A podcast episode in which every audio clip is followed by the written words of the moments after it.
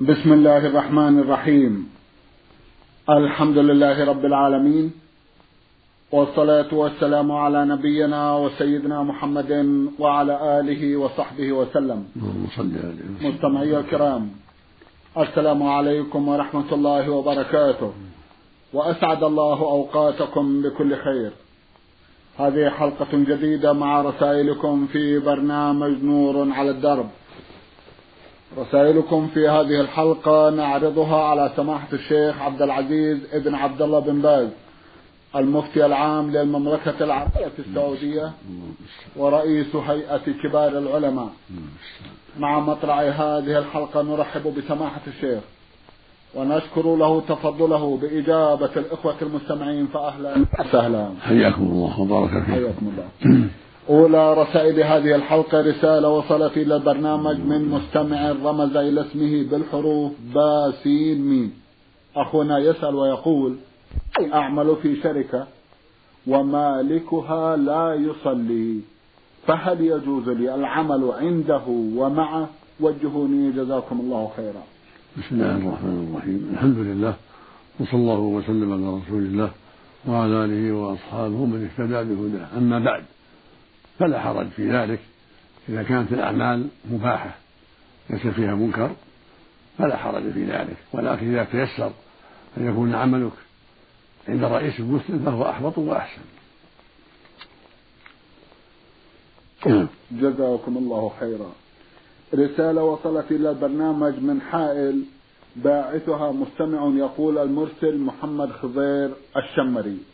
يسأل ويقول والدتي كبيرة في السن وأبيه لديه زوجة وأولاد صغار وراعي غنم فهل يجوز لوالدي أن يأمر والدتي بالعمل في الأعمال الشاقة مثل أعمال الغنم دون الذهاب بها؟ مع العلم أن والدتي لا تطيق مثل هذه الأعمال أفيدونا مأجورين؟ جزاكم الله خيرا. هاي. يقول والدتي كبيرة في السن وأبي لديه زوجة وأولاد صغار وراعي غنم. فهل يجوز لوالدي أن يأمر والدتي بالعمل في الأعمال الشاقة مثلا الغنم دون الذهاب بها؟ مع العلم أن والدتي لا تطيق مثل هذه الأعمال في دون مأجورين الواجب على المرأة أن تعمل الأعمال المعتادة مع زوجها في بيتها. أما إذا كانت الأعمال غير المعتادة فإنه لا يلزمها ذلك. وإذا كان لا تستطيع فإنه لا يكلفها أيضا. إنما الطاعة بالمعروف وعليها أن تعمل في بيتها ما جرت به العادة من طبخ وكنس بيت وعادة مما يفعله أمثالها. أما الشيء الذي يضرها أو يشق عليها أو ليس من عادة أمثالها فعله فلا فلا يجوز تكليفها به. إلا إذا رغبت بذلك فسمحت الحمد لله. إذا كان أمثالها في البادية يقومون بشؤون الغنم. إذا كان مثلها يقوم بهذا والزوجة الثانية تشاركها تقوم بنصيبها ما يجعل النصيب الثاني على هذه؟ فلا بأس. عليها قسطها. طيب طيب. بارك الله فيكم. جزاكم الله خيرا. ذهبت والدتي لإحدى جاراتها وعندما أرادت الخروج أرادت جارتها أن تعطيها هدية. وارتبكت والدتي ويغلب على ظنها أنها حلفت. وصيغته والله ما آخذ هذا ولكن جارتها جبرتها غصبا على أخذها وأخذتها فما هو حكم تلكم اليمين جزاكم الله خيرا وهل عليها كفارة؟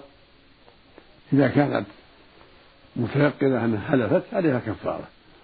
أما إذا كان عندها شك فلا يلزمها كفارة لكن من باب الاحتياط إذا كفرت يكون حسن. أما اللزوم فلا يلزمها كفارة إلا إذا تيقنت أنها قد حلفت أن لا تأخذها. جزاكم الله خيرا.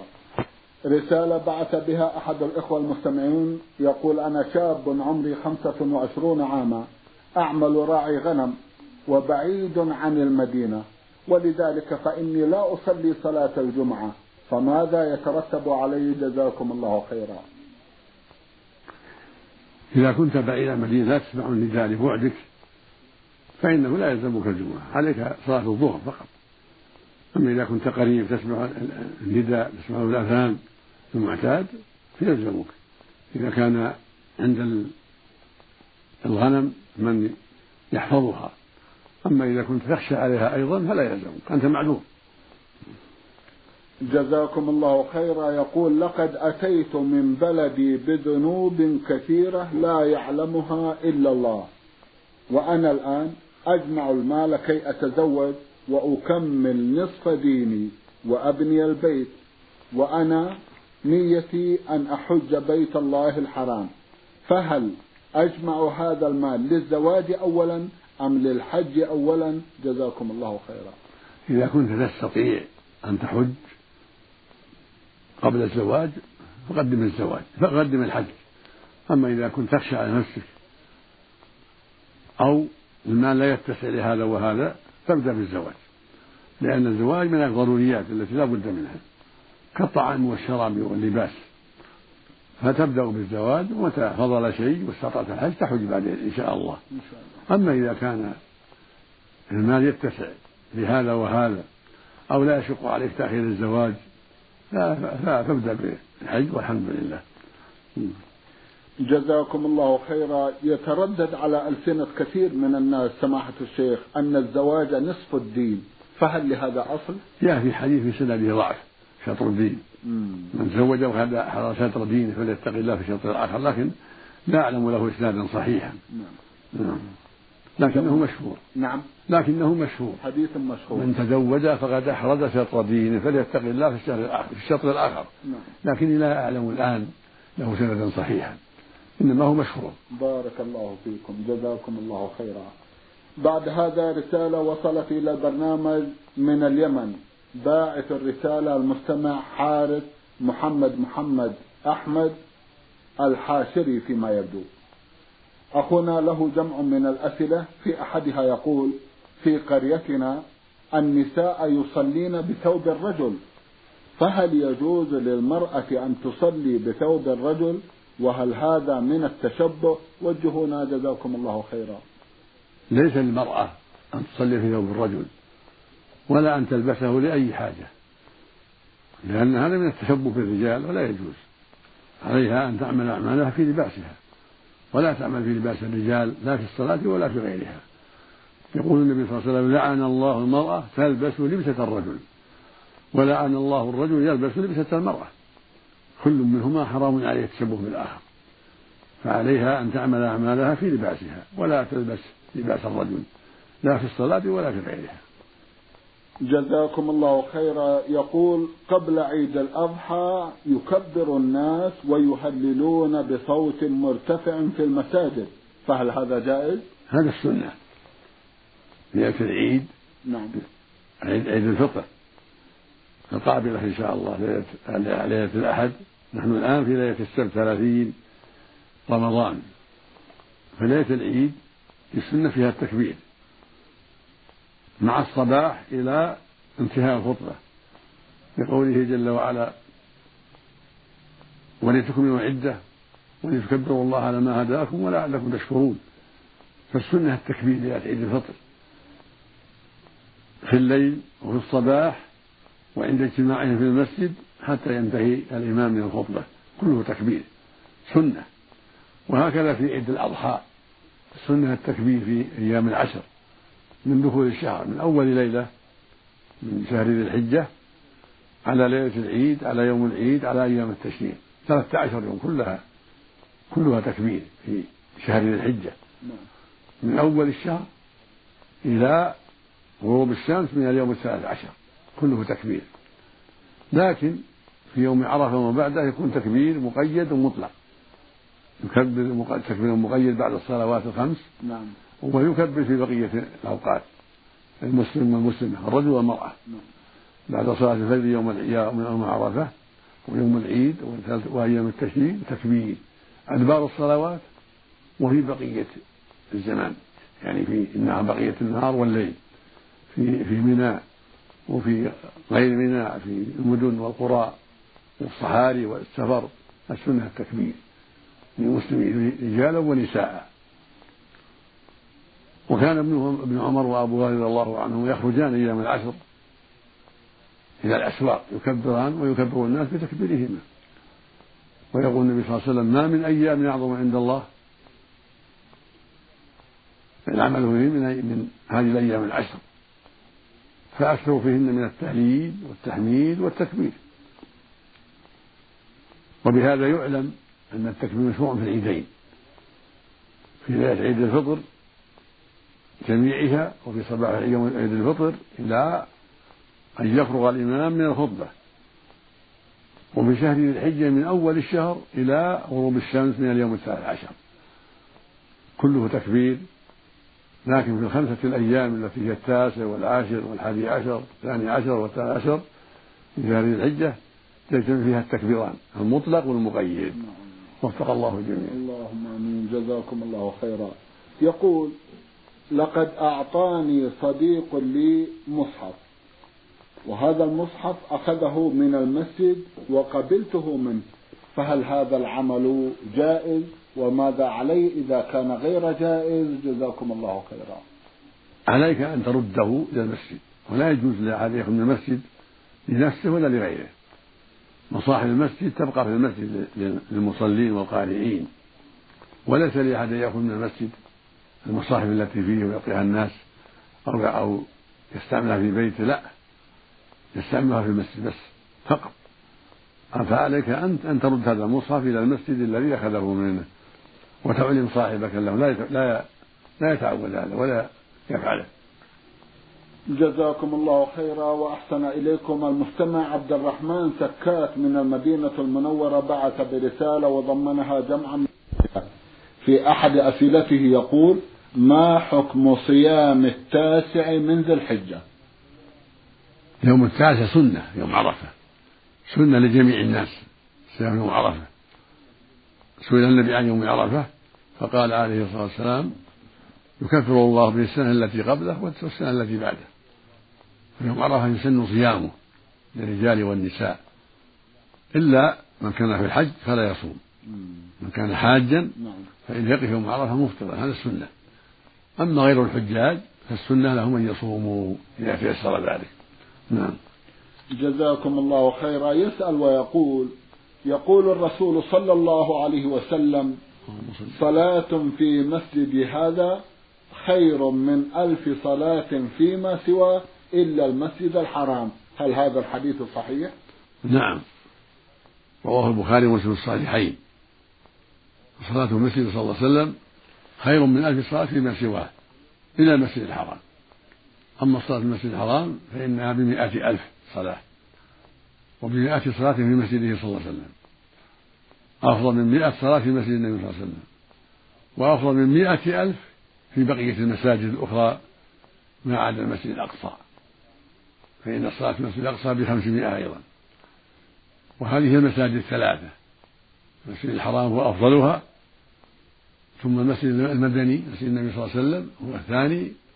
ثم الثالث وهو المسجد الأقصى وبيت المقدس هو الثالث. الصلاة فيه بخمسمائة صلاة.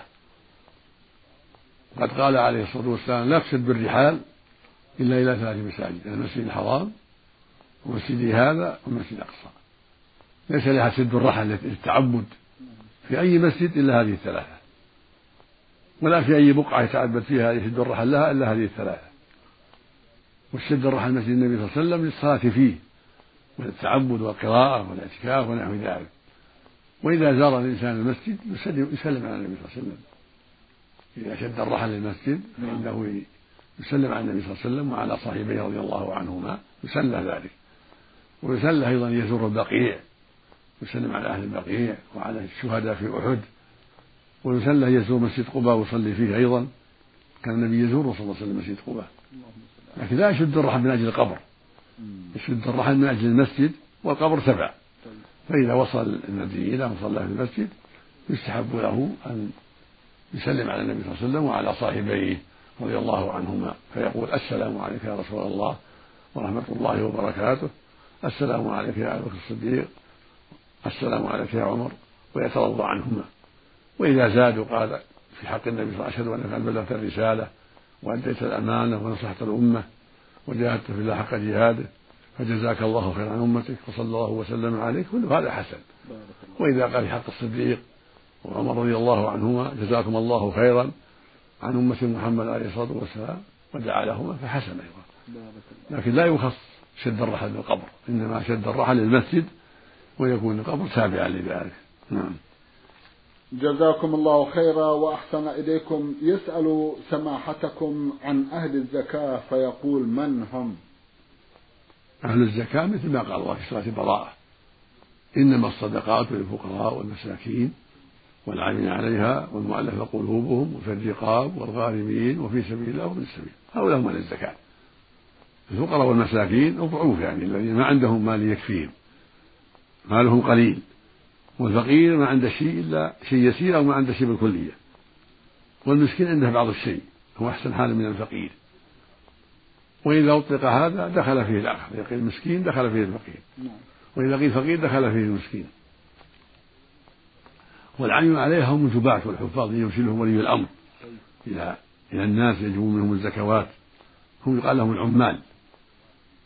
والمؤلفة قلوبهم هم الذين يعطون لأجل تقوية إيمانهم. أو رجاء إسلامهم أو كف شرهم عن الناس سواء كانوا مسلمين أو كفار. إذا أعطوا لأجل رجاء إسلامهم أو قوة إيمانهم حتى يقوى إيمانهم أو حتى يكف شرهم أو حتى يسلم نظراؤهم هذا مطلوب ويقال له المؤلفة قلوبهم على على الدين يعني. والخامس في الرقاب. يعتاق الرقاب ويعتاق الأسارى من الزكاة لا بأس. والثالث الغارمون المدينون اللي عليهم ديون يعجزون عن أدائها. هؤلاء يعطون من الزكاة. لكن إذا كان غالبا لإصلاح ذات البين فيعطى ولو كان غنيا حتى يؤدي الحمالة. لو أن إنسان غنم حتى يوصل بين قبيلتين أو أهل قريتين أو جماعتين يصلح بينهم بمال فهذا محسن. ويعطى هذه الغرامة من الزكاة وإن كان هو غنيا إذا طلبها. أما الغارم لحاجاته لنفقة عياله لحاجاته هذا يقال غارم لنفسه. فإذا كان فقير عاجز يعطى من الزكاة ما يسد به الغرامة. والسابع في سبيل هم مجاهدون. يعطون إذا كان ما لهم ما يكفيهم من بيت المال يعطون من الزكاة ما يكفيهم في الجهاد والثامن أبناء السبيل الإنسان الذي يمر بالبلد نعم تذهب نفقته أو تسرق نفقته أو نحو ذلك يعطى ما يوصله إلى بلده وإن كان غنيا في بلده إذا كان مر بك في البلد وقال إن النفقة ضاعت ما مع الشيء نعم. أو سرقت نعم. يعطى من الزكاة ما يوصله إلى بلده. نعم. جزاكم الله خيرا وأحسن إليكم. يسأل عن الذهب الذي بأيدي النساء هل فيه زكاة أم لا؟ الحلي التي في أيدي النساء فيها خلاف بين العلماء. نعم. منهم من قال فيها الزكاة ومنهم من قال ليس فيها زكاة لأنها مستعملة. والصواب فيها الزكاة. الراجح من أقوال العلماء أن فيها الزكاة إذا بلغت النصاب وحال عليها الحول. والنصاب من الذهب عشرون مثقالا اثنان وتسعون غرام مقداره بالجنيه السعودي أحد عشر جنيه ونصف سعودي. فإذا بلغ ذهب المرأة هذا المقدار فإنها تزكيه ربع العشر. في كل ألف خمسة وعشرون. والفضة كذلك تزكى ونصابها ستة وخمسون ريال فضة من ربع مثقال مقدارها ستة وخمسون ريال فضة بالريال السعودي. فإذا بلغ بلغت الفضة هذا المقدار تزكى إذا حال عليها الحول. أما الناس واللولو والجواهر الأخرى هذه ما فيها زكاة. إذا كانت لللبس أما إذا كان للبيع والشراء فيها الزكاة كسائر العروض. ومن الأدلة في ذلك والحجة في ذلك أنه ما ثبت عن عبد الله بن عمرو بن العاص رضي الله عنهما أن النبي صلى الله عليه وسلم جاءته امرأة وفي يد ابنتها مسكتان من ذهب قال أتعطي زكاة هذا؟ قالت لا. قال لا يسرك يسورك الله بهما سوارين من نار. فألقتهما ألقتهما لله ولرسوله. فأخبر أن عليها الزكاة. نعم. وهكذا قالت أم سلمة يا رسول الله كان عليها أوضاح من الذهب. قال يا رسول الله كنز هذا؟ قال ما ذكي فليس بكنز. ما ذكي فليس بكنز. فدل على أن الذهب إذا إذا لم يزكى وإن كان حليا يكون كنزا. وفق الله الجميع. اللهم آمين. جزاكم الله خيرا وأحسن إليكم. يسأل عن أفضل الصيام. جزاكم الله خيرا. أفضل الصيام صيام داود. كان يصوم يوما ويفطر يوم. شطر الدهر. يصوم يوم ويفطر يوم. ولا يزيد على هذا. وإن صام ثلاثة أيام من كل شهر كفى والحمد لله. كما قال النبي عبد الله بن عمر صوم من الشهر ثلاثة أيام فإن حسنت بعشر أمثالها. إذا صام ثلاثة من الشهر وإذا كان في البيض أفضل كان هذا كافيا. والثلاث صام في أول الشهر أو في وسطه أو في آخره مجتمعة أو متفرقة كله طيب. لكن إذا كانت في أيام البيض نعم. الثالث عشر والرابع عشر والخامس تكون أفضل. إذا صامها أيام البيض نعم. أفضل. وإن صامها في بقية الشهر فلا حرج. المقصود أن يصوم ثلاثة أيام من كل شهر. هذا كافي. وإن صام الإثنين والخميس فهما يومان عظيمان. تراد فيهما ما على الله. كان النبي يصومهما فإذا صامها الإنسان هذا أيضا مستحب. قربة إلى الله جل وعلا. هكذا ست من شوال. يستحب صيام ست من شوال. سواء في أول الشهر أو في وسطه أو في آخره. سواء مجتمعة أو متفرقة. لقول النبي صلى الله عليه وسلم من صام رمضان ثم أتبعه ستا من شوال كان كصيام الدهر. رواه مسلم في الصحيح. لكن من عليه قضاء يبدأ بالقضاء. اللي عليه قضاء يبدأ بالقضاء قبل الست. وكذلك يصام يوم عرفة لغير الحجاج في بلده يستحب الصيام يوم عرفة الصيام يوم عاشوراء سنة. والأفضل يصوم معه يوم قبله أو بعده يوم عاشوراء. يصوم معه التاسع والحادي عشر أو يصومهما جميعا مع العاشر. هذا هو الأفضل. وإن صام الشهر كله شهر محرم فهو سنة. يقول النبي صلى الله عليه وسلم أفضل الصيام بعد رمضان شهر الله المحرم. وصوم يوم عرفة مستحب للجميع للرجال والنساء صوم يوم عرفة. إلا في الحج لا. الحاج لا يصومه نعم. جزاكم الله خيرا وأحسن إليكم. يسأل ويقول قال الرسول صلى الله عليه وسلم في حديث الإسراء والمعراج فلقيت البيت المعمور. أسأل سماحتكم عن البيت المعمور الذي ورد ذكره في هذا الحديث. جزاكم الله خيرا. هذا البيت عظيم في السماء السابعة. فوق السماء السابعة على وزان الكعبة في الأرض. رأى إبراهيم مستندا إليه وهو على وزان الكعبة. لو سقط لسقط على الكعبة في السماء السابعة. قال النبي سيدخله كل يوم سبعون ألف ملك للتعبد ثم لا يعودون إليه. آخر ما عليهم. كل يوم يدخله سبعون ألف ملك للعبادة. في هذا البيت المعمور ثم يخرجون ولا يعودون يأتي غيرهم. هذا يدل على كثرة الملائكة وأنهم ملايين لا تحصى. سبحان الذي خلقهم وأمرهم بخدمته وعبادته سبحانه وتعالى. نعم. جزاكم الله خيرا وأحسن إليكم بعد هذا رسالة بعث بها. أحد الإخوة يقول سين طايا يسأل ويقول هل للزوج حق أن يطلب مقدارا من المال؟ مقابل طلاق زوجته التي طلبت الطلاق منه. وضحوا لنا هذا الأمر. جزاكم الله خيرا. نعم إذا اصطلح على أنه يطلقها وتعطيه مال فلا بأس.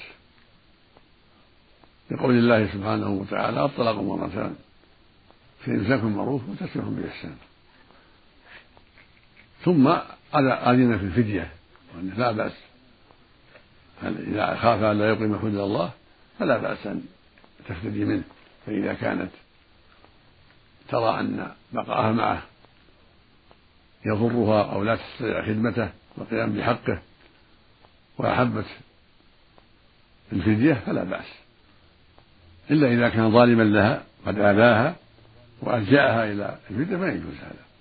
أما إذا كان لا هو قائم بالحق لكن هي مبغضة أو هناك أسباب تجعلها لا تستطيع أن تقوم بخدمته ورضي أن يقبل منها المال ويطلقها فلا بأس.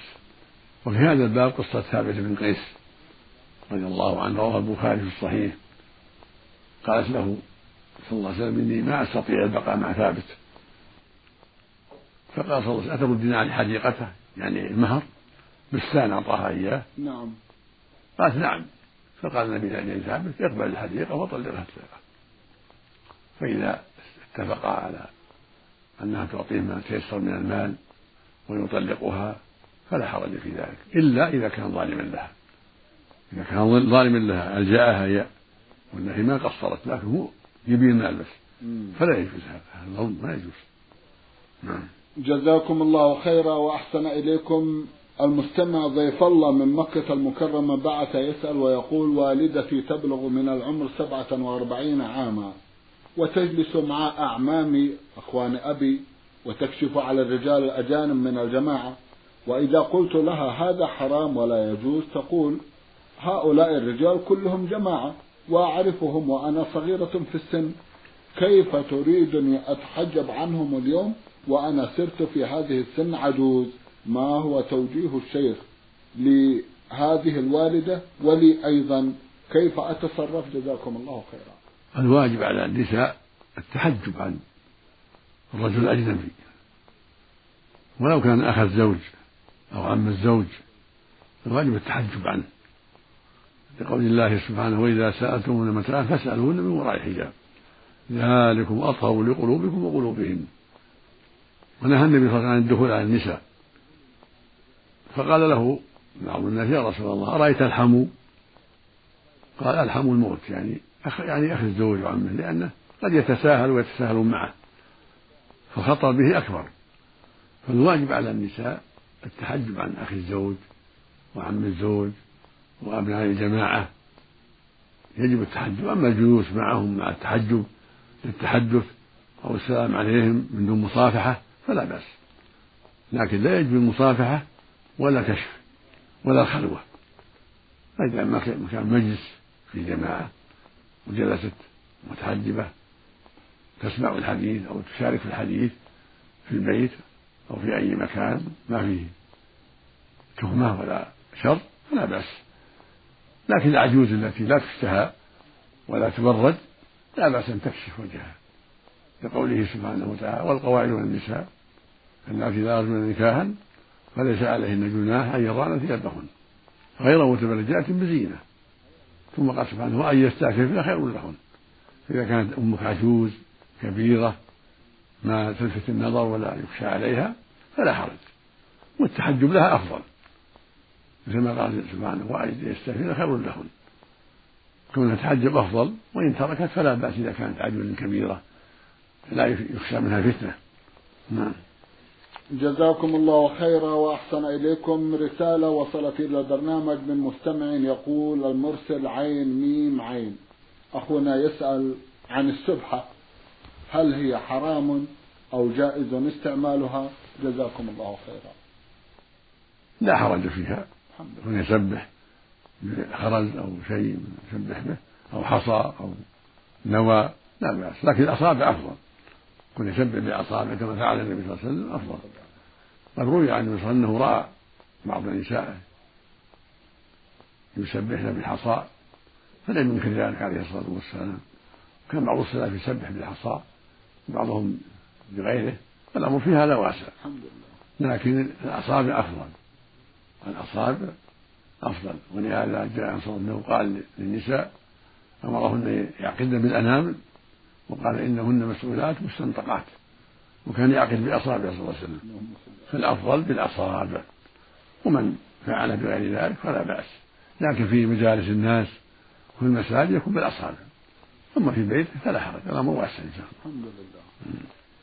جزاكم الله خيرا وأحسن إليكم سماحة الشيخ في ختام هذا اللقاء. أتوجه لكم بالشكر الجزيل بعد شكر الله سبحانه وتعالى على تفضلكم بإجابة الأخوة المستمعين. وآمل أن يتجدد اللقاء وأنتم على خير. نرجو ذلك مستمعي الكرام كان لقاؤنا في هذه الحلقة مع سماحة الشيخ عبد العزيز ابن عبد الله بن باز المفتي العام للمملكة العربية السعودية ورئيس هيئة كبار العلماء.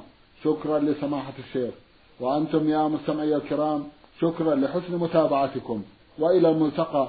وسلام الله عليكم ورحمته وبركاته.